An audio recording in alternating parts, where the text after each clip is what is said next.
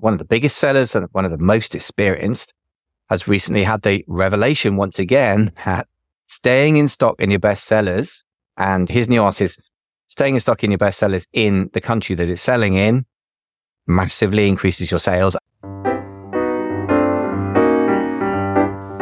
Welcome to the 10K Collective podcast for six, seven, and eight figure Amazon and e commerce sellers, part of the amazing FBA podcast family. If you want to scale fast, target a seven figure exit, and enjoy the process, then keep listening.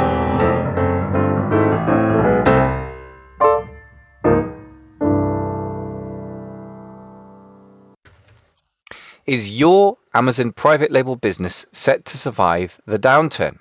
Most sellers don't know. Surviving a downturn means squeezing out more profit and slashing waste. But many sellers don't know exactly where their business is making or losing money. If that's you, we can help. Our new quick assessment helps you identify your biggest Amazon profit killer and what to do about it. For a quick but powerful diagnosis of your biggest issue, just go to amazonprofitquiz.com. That's amazonprofitquiz.com to get your free instant analysis. If you would like resources and links and other help to do with today's episode, just go to amazingfba.com forward slash for. Dear Amazon or e commerce seller, my question to you today is simple. Are you sitting on a gold mine, but you think it's just a rubble mine or a rubbish mine? If so, I may be able to help you crush your Amazon profit margins today with some simple approaches. Stay tuned.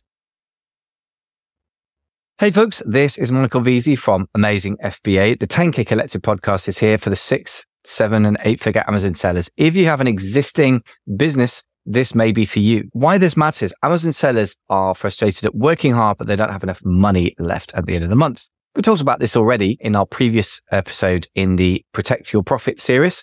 Um, but you don't know where your money is going and you don't know if you should reorder products or you think you should launch new product lines in order to expand your business.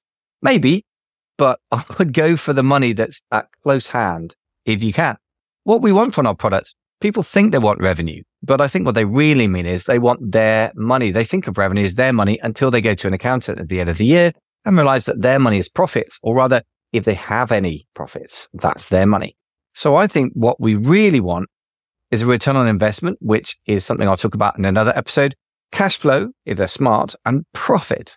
We also want our products to be repeatable. We want to be able to have a continuous income stream. And people are missing out when they get it wrong on what's already working. If they don't have a profit analytics system, they don't know what's working. They don't have a way to analyze or to bring to the surface the best products that are the hidden gold in their gold mine. And they get shiny object syndrome or what I call creativity syndrome. Oh, great. I've done that for a while. Now I'm going to do this thing because that's how you make money, right? You do new stuff. Well, sometimes, but it can be that actually you're going to make the best money by doing the stuff that already works. So the trick is to find it. Who this is for? This is for a wide range of people, really. Resellers using RA, OA, wholesale sourcing, that is retail arbitrage or online arbitrage. If you have your own brand, and it could also apply, this episode definitely applies if you're also a Shopify or did direct to consumer store owner if you have a big catalog as well. Using Amazon Profit Analytics or Shopify Analytics or apps is like panning for gold. We've talked about this already. E-commerce is the new gold rush. So my take on it in this episode is don't throw the gold out with the gravel. So yes, you got to sift through a lot of stuff to find the gold. And a lot of people make the mistake of thinking, oh, I'm going to sell one product having done research, meaning keyword research and Google research, but not active research where you get actual data back, your own data. They look at external data using Helium 10, Jungle Scout, and that's a fine starting point. Don't get me wrong. But that is not it. That's like panning for gold once in one bit of a river. You need to put plenty of products out there if you're really going to find out what works. And that is only going to be, this strategy is only going to apply for you if you have more than one product. If you've got one product, I can't help you. This is about somebody's got a catalog of different products. So the key here is this. Once you've got the gold, you need to remember to go back for more of it. Don't throw it away with the gravel.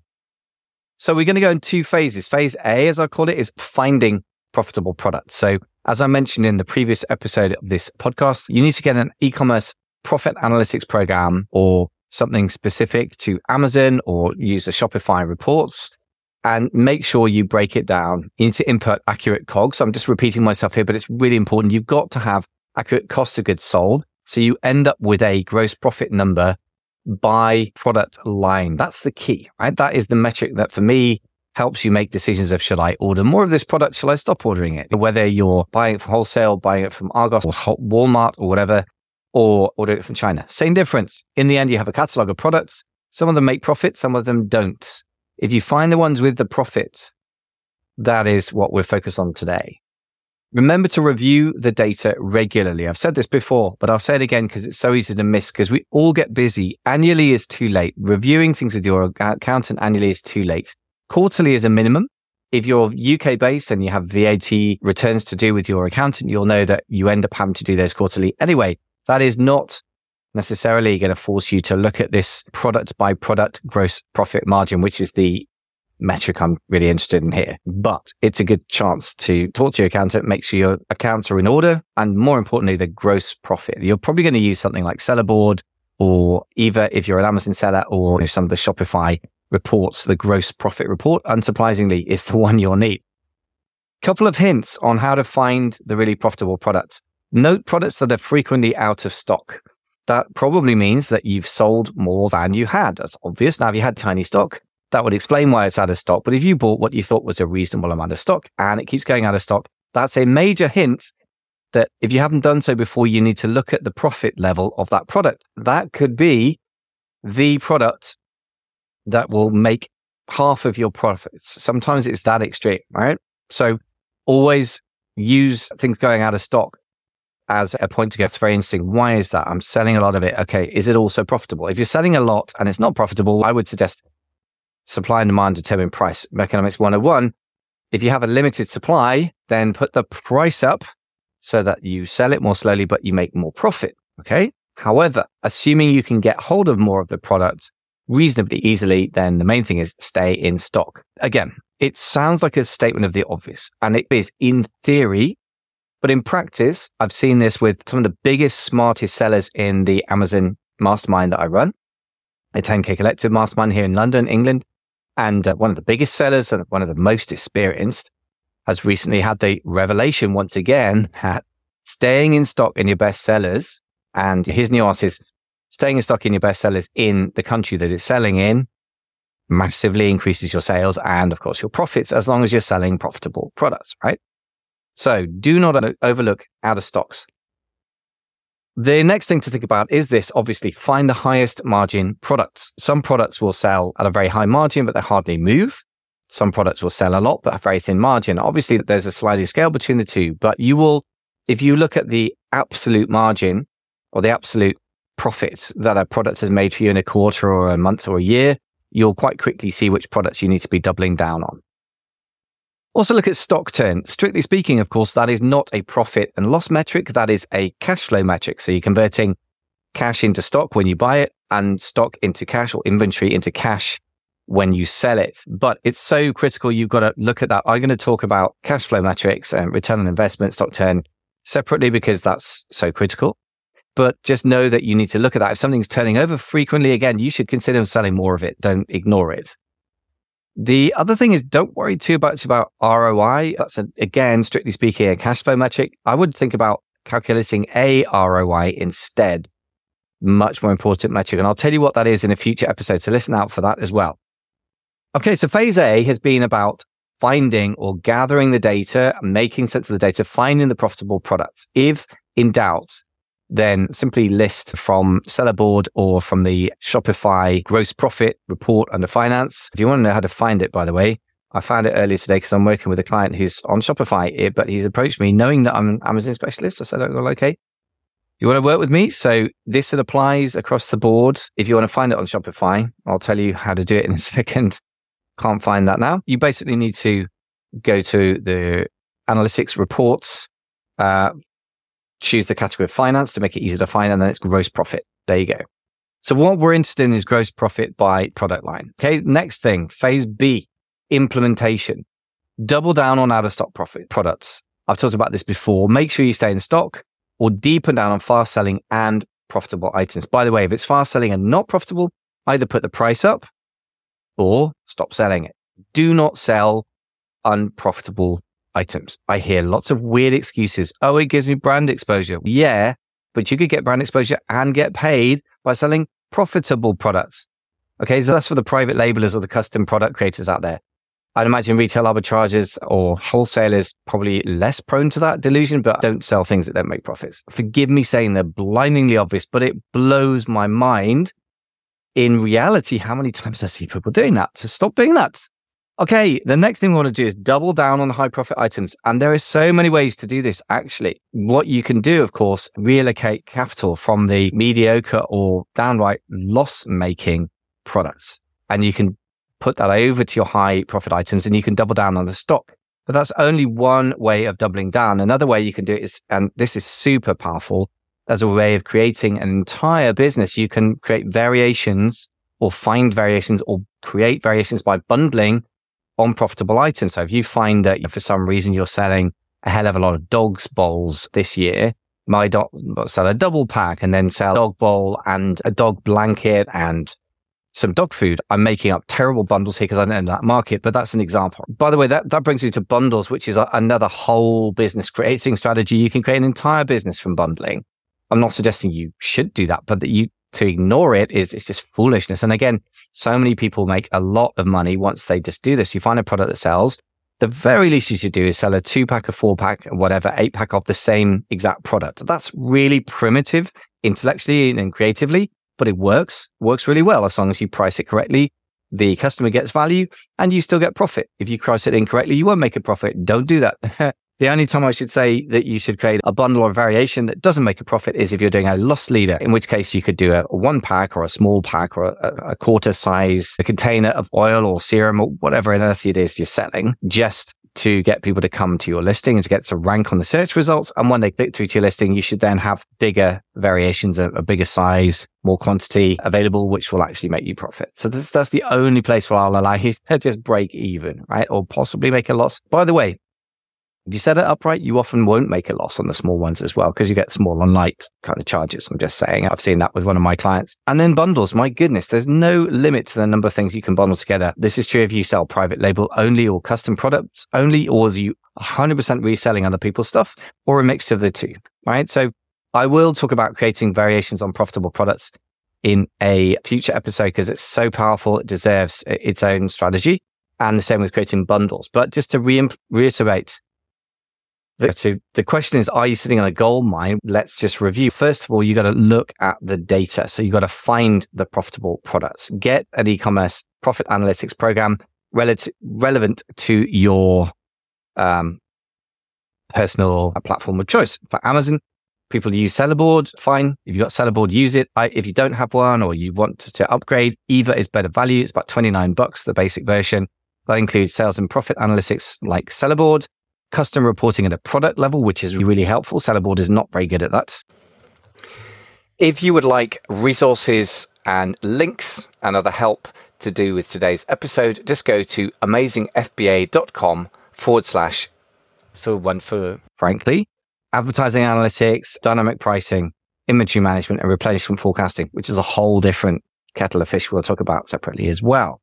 So all of that's included, incredibly cheap. If you want to get free trial, even better, you go to amazingfba.com forward slash analytics, A-N-A-L-Y-T-I-C-S. That's amazingfba.com forward slash analytics. So get something like that. If you're on Shopify, you go to the reports menu. So analytics reports, categories finances, and then look for the gross profit report.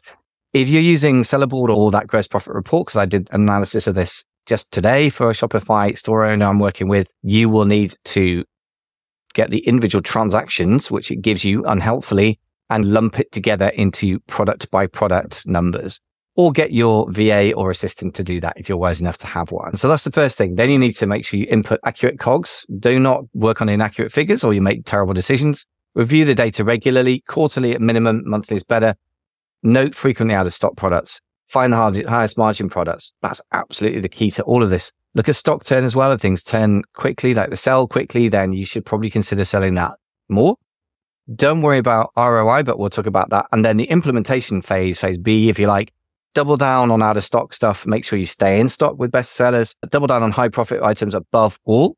And where are you going to get the money to double down on that? Well, you stop selling unprofitable items or items that are profitable in theory, but that take over a year to turn the stock or something ridiculous. Take the money out of that slow moving stock or low profit stock, put it into the high profit items and preferably things that move quickly as well. Then you want to create variations on profitable products. That's a huge strategy and create bundles, including profitable products. Again, a huge strategy. So if you have a substantial catalog, you may not have to do any creativity of market research outside of what you're already doing. Yes, some, of course, but you don't have to go into a new product category as such brand new or do a ton of keyword research in the abstract. I'm not saying you shouldn't do that as well, but you may as well really optimize what you have. There's an amazing book, Jay Abraham, who's like the god of marketing for those of us who've been around in this world for a while, I started internet marketing about 2007, and he's a fantastic guy. James Schramko's favorite book by Jay Abrahams is Getting All You Can, Everything You Can Out of Everything You Got, or something like that. Getting everything you can out of all you've got. I think this is pretty much along the same lines, which is getting everything you can out of existing product lines. You already probably have inventory, or at least you have a listing on Amazon, or if you don't own the listing, at least you know how to list against it. And you probably, if you're a wholesaler, or a private labeler or custom product creator, you have a source of supply so you can get more of it. Right. If that's the case, then you really should do this exercise. I say exercise. It should become an obsession, a way of life. Then if you expand a really profitable business that makes the most of what it has, then you're expanding a winner. What a lot of people do is have a mediocre business that's selling a heck of a lot of products they should not be selling. And then they try to scale that up. You're just scaling up something painful and inefficient. Don't do that get the thing profitable and efficient and cash flowing. And we'll talk about cash flow as well. Then scale it. That is my absolutely heartfelt advice, particularly if you don't have much cash flow at the moment. Some people have zero and they want to create, and they're making revenue and they have zero cash flow because they just won't at break even. They have cash flow, but it's not really, then the free cash flow is zero or there's no profit. And some people have a a reselling business that they have that is making pretty mediocre profits and they want to start a private label or custom product business. I've got a couple of clients like that that I've had recently. And yeah, you can and should create your own more exciting, defensible business. But if you've got a catalog of products right now then go look for the gold there first. And you'll be amazed and delighted if you perform this kind of analysis and get in there on how much more money you can make from just everything you've got. What to do next then, folks? So if you are doing at least $10,000 uh, or pounds or euros per month in revenue, I can give you a free audit. You can be reseller, private label, custom product brand owner, I'm an Amazon focused guy, but I'm actually, it turns out this stuff applies the same in Shopify or other direct to consumer sites. I've only worked on Shopify sites so far to be fair with this approach, but just go to my Amazon audit, my Amazon A-U-D-I-T for tango.com and you can book something. And as I say, it will work for Shopify business owners as well. Just know that I'm really an Amazon specialist. That said, I do get people approach me and stay as clients if they're Shopify owners with this simple approach still makes sense. And if you want to get access to the Eva analytics system for Amazon sellers only, as I've mentioned, go to amazingfba.com forward slash analytics, A N for November, A L Y T I C S for sugar. Thank you very much for listening. Whether we work together for years as joint venture partners or client and coach, or you join the mastermind, or we never speak personally, I cannot tell you how strongly I urge you to do this work. If you're already doing all the hard work to get products out there and put them into hands of consumers, you're serving consumers, you're serving the people you buy from, you're serving Amazon. Make sure you're going to get served yourself. You deserve to get paid a decent profit as a business owner. And this is one of the absolute classic things that people overlook time and again. Big, experienced or beginner or small. I've seen it across all of those. Don't be that person. Be the person that is smart enough to see that they could be sitting on a gold mine. I hope you are. Thanks very much for listening. I've been Michael Veazey from Amazing FBA podcast family. This is the 10K Collective podcast for six, seven and eight figure Amazon sellers. Thanks for listening. Speak to you in the next show. If you would like resources and links and other help to do with today's episode, just go to amazingfba.com forward slash. Thanks for listening to the 10K Collective podcast for six and seven figure Amazon sellers. I really hope you found the show helpful to you. Please don't forget to subscribe to the show. And if you're on Apple Podcasts, please do leave us a quick star rating. It will take you all of 30 seconds to do it, but it does mean we can be found by and help many more e commerce business builders. I wish you fast and profitable scaling, and I hope you enjoy the process of building your seven figure Amazon business. Thanks very much for listening.